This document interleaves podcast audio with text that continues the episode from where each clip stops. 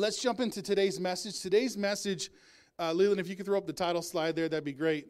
Uh, today's message is uh, resurrection and redemption. This is part two of our Easter teaching series, and we're uh, doing these messages right up until Easter Sunday, Resurrection Sunday.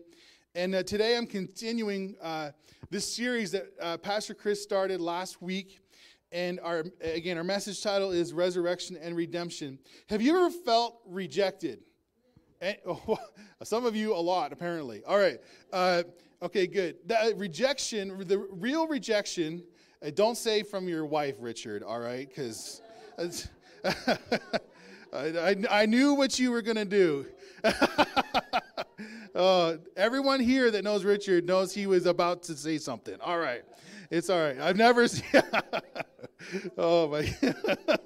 oh, oh, no. Everyone in Little Current and online, we have this gentleman named Richard, and he can be a naughty boy. All right. Have you ever felt rejected? Uh, that is a lonely place that I wouldn't wish on anyone, right? If you've actually felt re- the feeling of rejection, which pretty much everyone should probably has at this point, um, even you can feel rejected by your dog. Have you ever like or your cat, right? They're like they don't want anything to do with you, right? Man, Today, there's a few themes I want you to take a specific note of, and of course, they're in our title resurrection and redemption.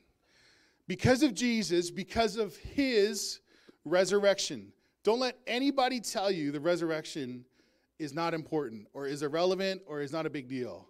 Just grab them and do something with them, all right? Because of Jesus, because of his res- resurrection, we are free if there's no resurrection, this that we're a part of right now and every week and the rest of our lives is the biggest waste of time. Without the resurrection, it means nothing. Because of Jesus, because of his resurrection, we are free. Because of Jesus, because of his resurrection, we are redeemed. We're redeemed, we're made new. Let's watch this uh, video clip about Mary Magdalene.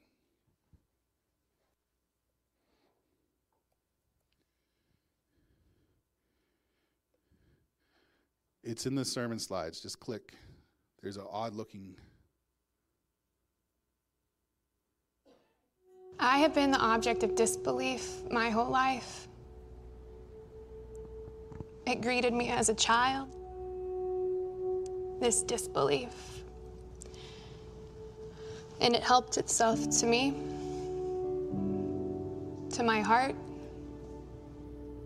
marking me so deeply that well, you don't know the level of repulsion people feel for you until you spend a good portion of your life not being looked in the eye. That was my life up until the moment Jesus found me. And what an unbelievable state he found me in. So, we packed, we cleaned, and we gathered for three years though. It felt like only days. And then the time came. Well, until his days were accomplished and he did what he came to do.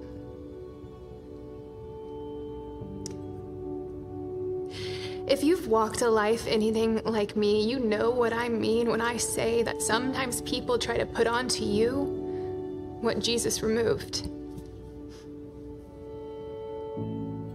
He was only gone from us, but a couple of days the first time it happened.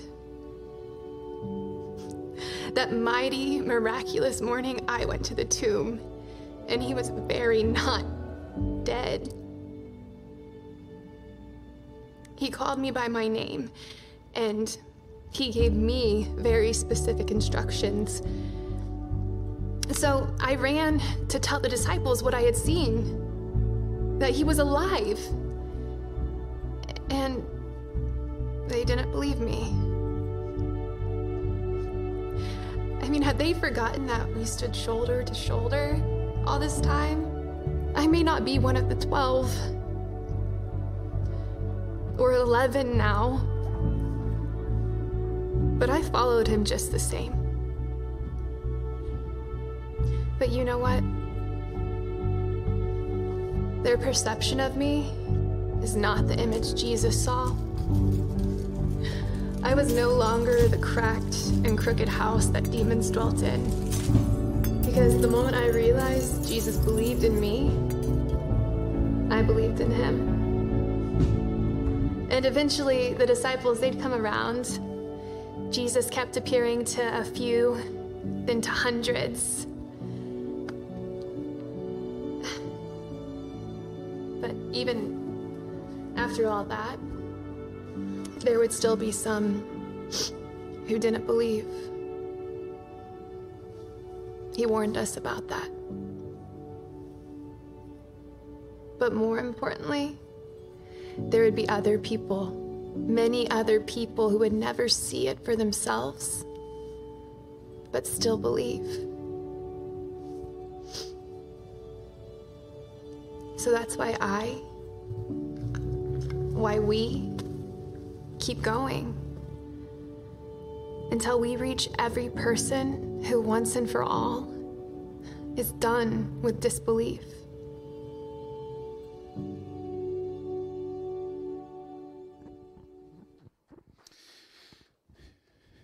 Obviously, this is a uh, portrayal of Mary Magdalene.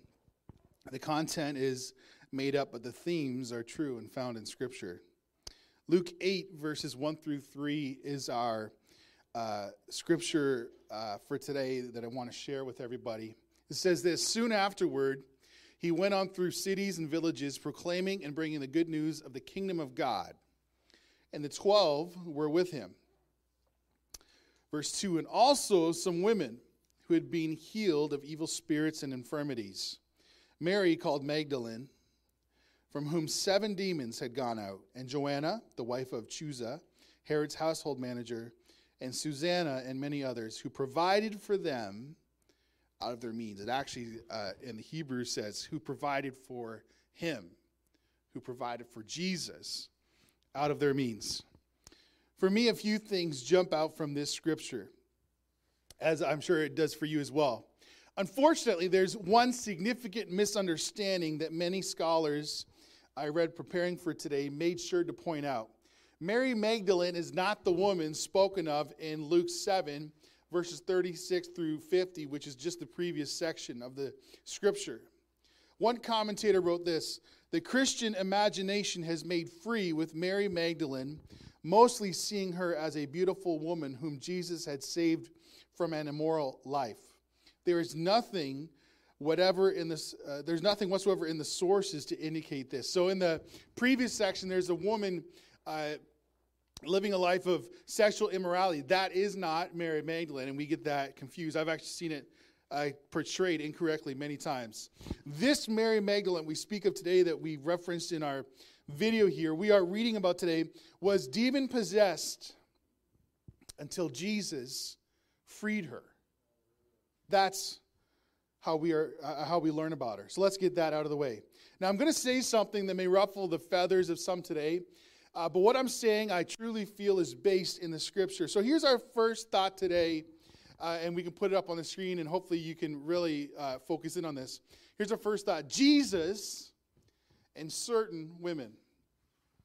Women having a secondary place in our homes, in our churches, in any other place in life has never made any sense to me.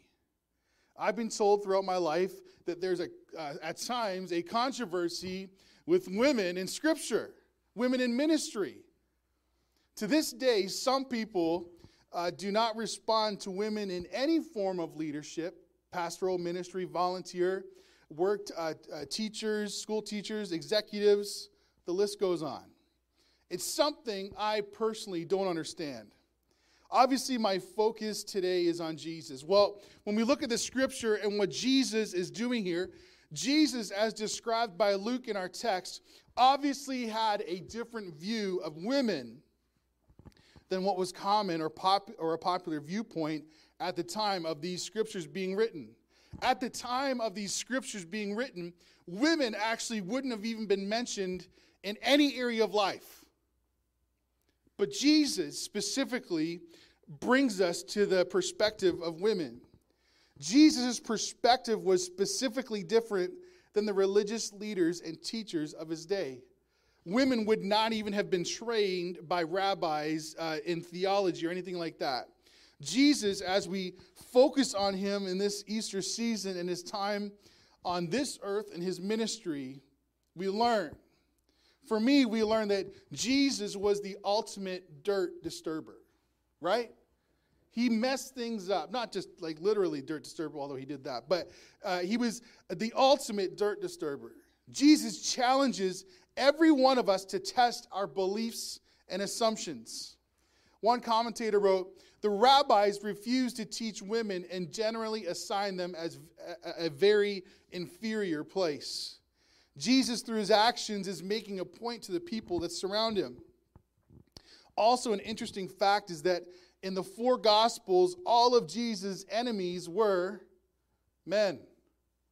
Huh. That's interesting. Jesus, you could say, amplified women. He lifted up women and the role of women in this case in our scripture. Another commentator wrote this In a patriarchal uh, culture such as Jesus' women were often mistreated and undervalued. In contrast, Jesus welcomes them among his followers.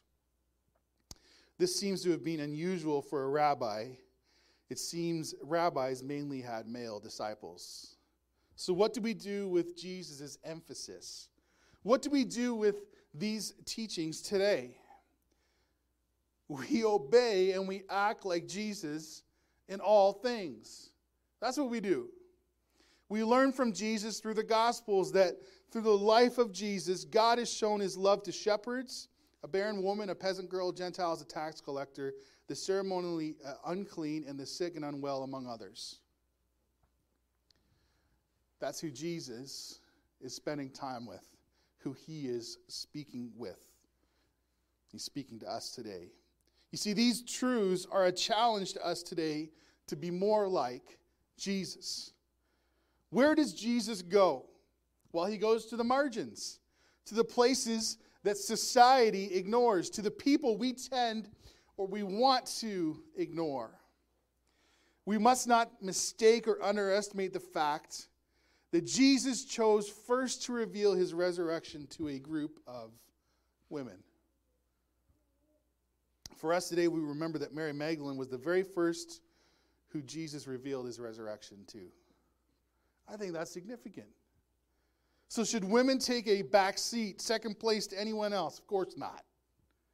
It's sad, truthfully. I'm kind of annoyed that I even like think to talk about something like this. People should know this from Scripture. So, Jesus and certain women is our first point. All right, I just want to make that clear. Well, Pastor, why would you even say something like that? Well, because every once in a while in our community, someone says something stupid about this to me. That's why I'm saying it. All right? And I'm, I get tired of it. You know me, I get a little agitated after a while, right? Here's our second one today Jesus heals. When we think of Mary Magdalene and her encounter with Jesus, we must not miss its significance. Mary Magdalene is described to have had seven demons. In my opinion, we don't like talking about demons today. Some suggest that we learn to live with our demons or find ways to tolerate the demons we face. I couldn't find much in terms of the demons the scripture mentions that were in Mary Magdalene. Like, what were these seven demons? What did they manifest themselves as? I, I don't know. Again, there doesn't seem to be a ton of details or observations available. But here's a principle we can take from Mary Magdalene's encounter with the Lord Jesus. Before Mary Magdalene met Jesus, the demons in her life, whatever they were, you can imagine anything, I don't care. She could not escape those demons by her own strength or power. She couldn't. We could say that based on our text, Mary Magdalene was held captive by these demons until she meets Jesus.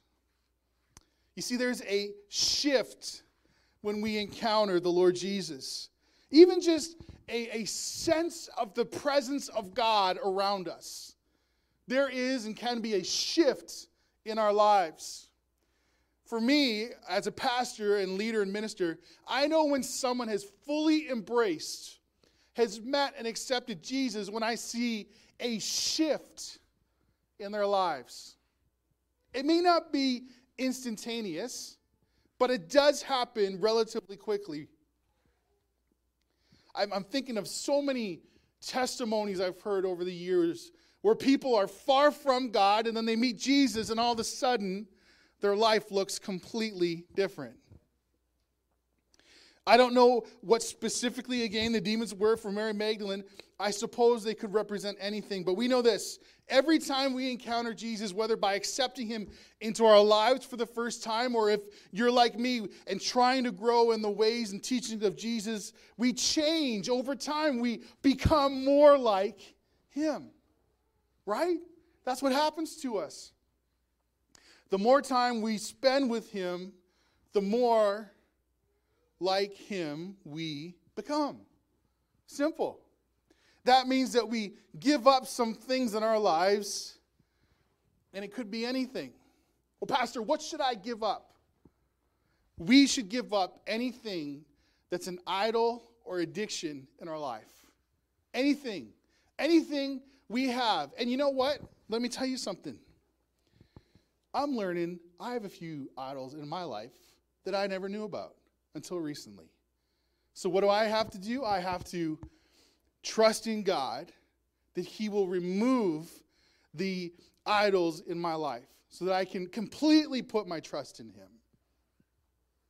Whatever Christ is asking us to sacrifice, we must do it for Him. Whatever it is, it could be anything. It doesn't have to be specific things. And don't say, I'm going to sacrifice shoveling snow. Because Well, you could, but anyways. You see, Jesus always brings good news to us when he speaks. It's good news. When Jesus speaks the gospel, it's good news. He is presenting with us, he's giving to us, even in our suffering, even in our rejection. We see good news from the Lord Jesus. I don't think it's a leap to imagine that Mary Magdalene, there could have been rejection.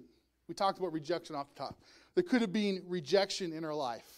Anytime we have something in our life, uh, spiritually, I'd call it a demon in our life, but even something that's just out, that, something that we struggle with that everybody would see, everyone that knows us would see. It's easy to be rejected by the things that, are, that complicate our lives, whatever it may be. What were the demons she faced? How did they manifest themselves? What did it look like? And then we think of Christ Jesus and how he sets us free from these things, these troubles, these tribulations, the demons in our lives. Next week is Palm Sunday. Next Sunday is Palm Sunday. Within days of his triumphal entry, the same people who shouted, Hosanna, Hosanna in the highest, were so excited and so glad that the Messiah had come. Those same people were the ones that rejected him, that punished him. You see, we rejected his lordship, his divinity, who Jesus is. We rejected God.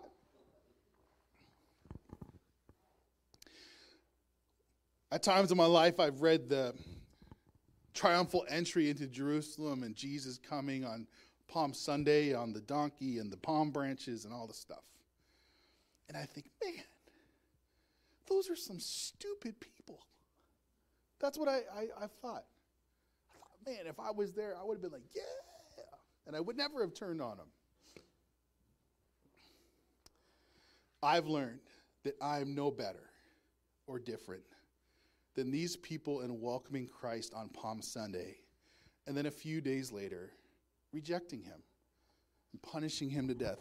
You and I, we're no different. The truth is, we all do this. We welcome his gift of salvation and promise of freedom and life's fullness in him. We love to accept the gift that he gives us. But we reject what he asks us to sacrifice in his name. I've joked in the past year with some pastor friends of mine. Sometimes I think even people, pastors who claim to be obedient to the call of Christ, we actually reject where he may be calling us to. Keep on hearing leaders in the church say, Well, I don't want to do, I don't want to go there. I don't want to do that. And I grow concerned.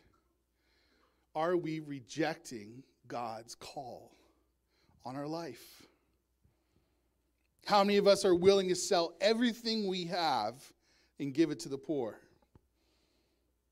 How many of us are willing to give up our luxury so that another can benefit from our generosity and our sacrifice? How many of us are willing to sacrifice for God's kingdom? How many of us are willing to sacrifice our reputation and our status for the Lord Jesus? Truthfully, these are humbling questions. But still, Jesus asks each one of us to pick up our cross daily and follow him. Every day repenting and asking the Lord, uh, the Lord of deliverance from whatever it is that we have faced that day. You see, if I experience jealousy, envy, lust, greed, anger in my life, Jesus challenges me and calls me and you to pause and ask for forgiveness for the things in our life that are not from Him. Forgive us, Lord. Your kindness will always lead me to repentance, Jesus. We must pause and ask Jesus to forgive us. Jesus, take this sin from me and renew my mind, renew my spirit. So, what are the demons that you have faced? What are they? Think about them. Don't shout them out. That's okay. Well, if you want to, you can. I don't really care, but you don't have to. What are the demons that you have faced? Have you asked Jesus to heal you? He is the God who heals. It's actually his name. It's one of the names of God. I wrote it down, I didn't say it earlier. It's his name, how he identifies as Jehovah Rapha, my healer. So if you ask Jesus to heal you, do you believe that he can? Do you believe that he will heal you? I believe it with all my heart. He will heal us in Jesus' name. That's what he does. Just like Mary Magdalene, these seven demons, I, I just think, man, what were they? What did they look like? And then I just pause and remember that Jesus heals. When he shows up, when he's there, he heals. Of course, he's everywhere, so that means he's always able to heal. Here's our third and final thought for today. Worship team, if you could prepare to join me back up here. Our third and final thought today is Jesus provides. I have always believed that Jesus provides. Have you always believed that Jesus provides? Have you always believed that? I've never doubted God's provision in my life until recently. In my mind, I'll say, Of course, God provides. It's one of his names. He's our provider. Of course, God provides. But I realized something. My spirit and my heart has reflected something else, something deeper, something that I've had to come to terms with and deal with. There's a song that's been uh, ministering to me for a while now. It's written by one of my favorite songwriters. All the words in this song are meaningful, but there's a few that stand out, and I'm going to share them with you today. Leland, if you could throw the next slide up. These are the words of this song says the virus grows, the cancer spreads. We ride the waves of hope and dread and drop our anchor deep again in all that you've promised. Because if what you said is really true, you are really making all things new and working all things together for, good, for our good and for your glory. So, I'm going to trust you with all these unfixables.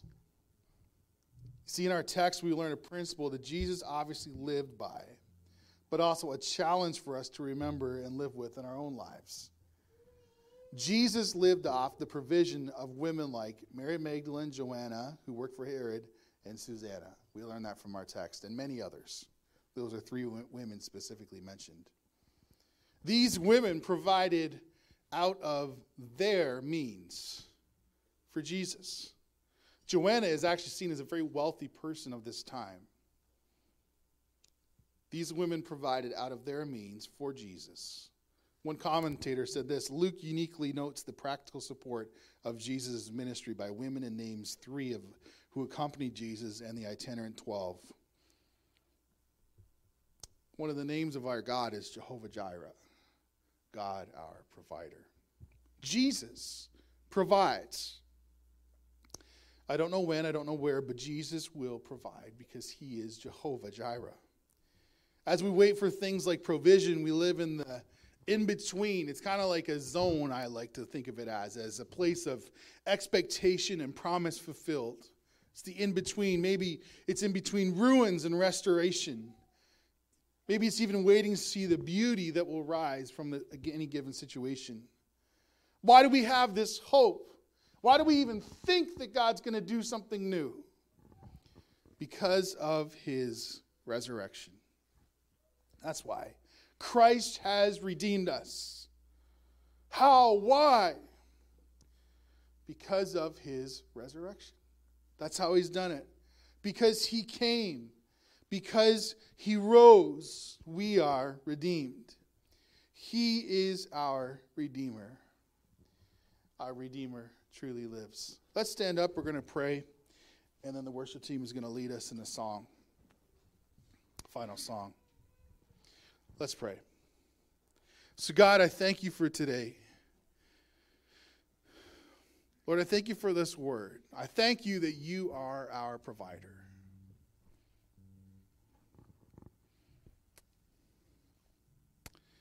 Jesus, continue to teach us, continue to speak to us, continue to minister through the words of Scripture today, O oh Lord.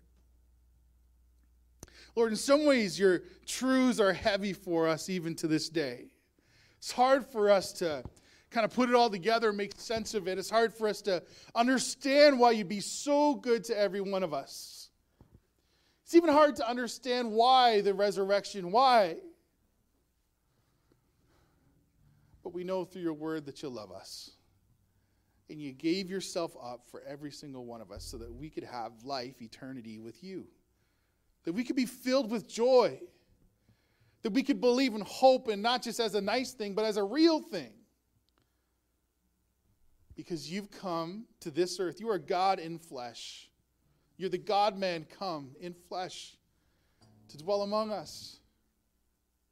So, Father, I pray as we just spend a moment continuing to worship and lifting up these songs of praise God, I pray that you would remind us that you are Jehovah Jireh, our provider. You're Jehovah Rapha, our healer. Lord, I'm thinking of anyone in this place that may be facing some challenge, maybe some demons in their life they've maybe had forever or just, you know, feel like this have kind of crept up. God, I pray that you would heal us from these things that come into our lives or that maybe were put into us a long time ago. God, I pray for deliverance today. And we know that we have new life because of you and your spirit. So would you be with us today? In Jesus' name.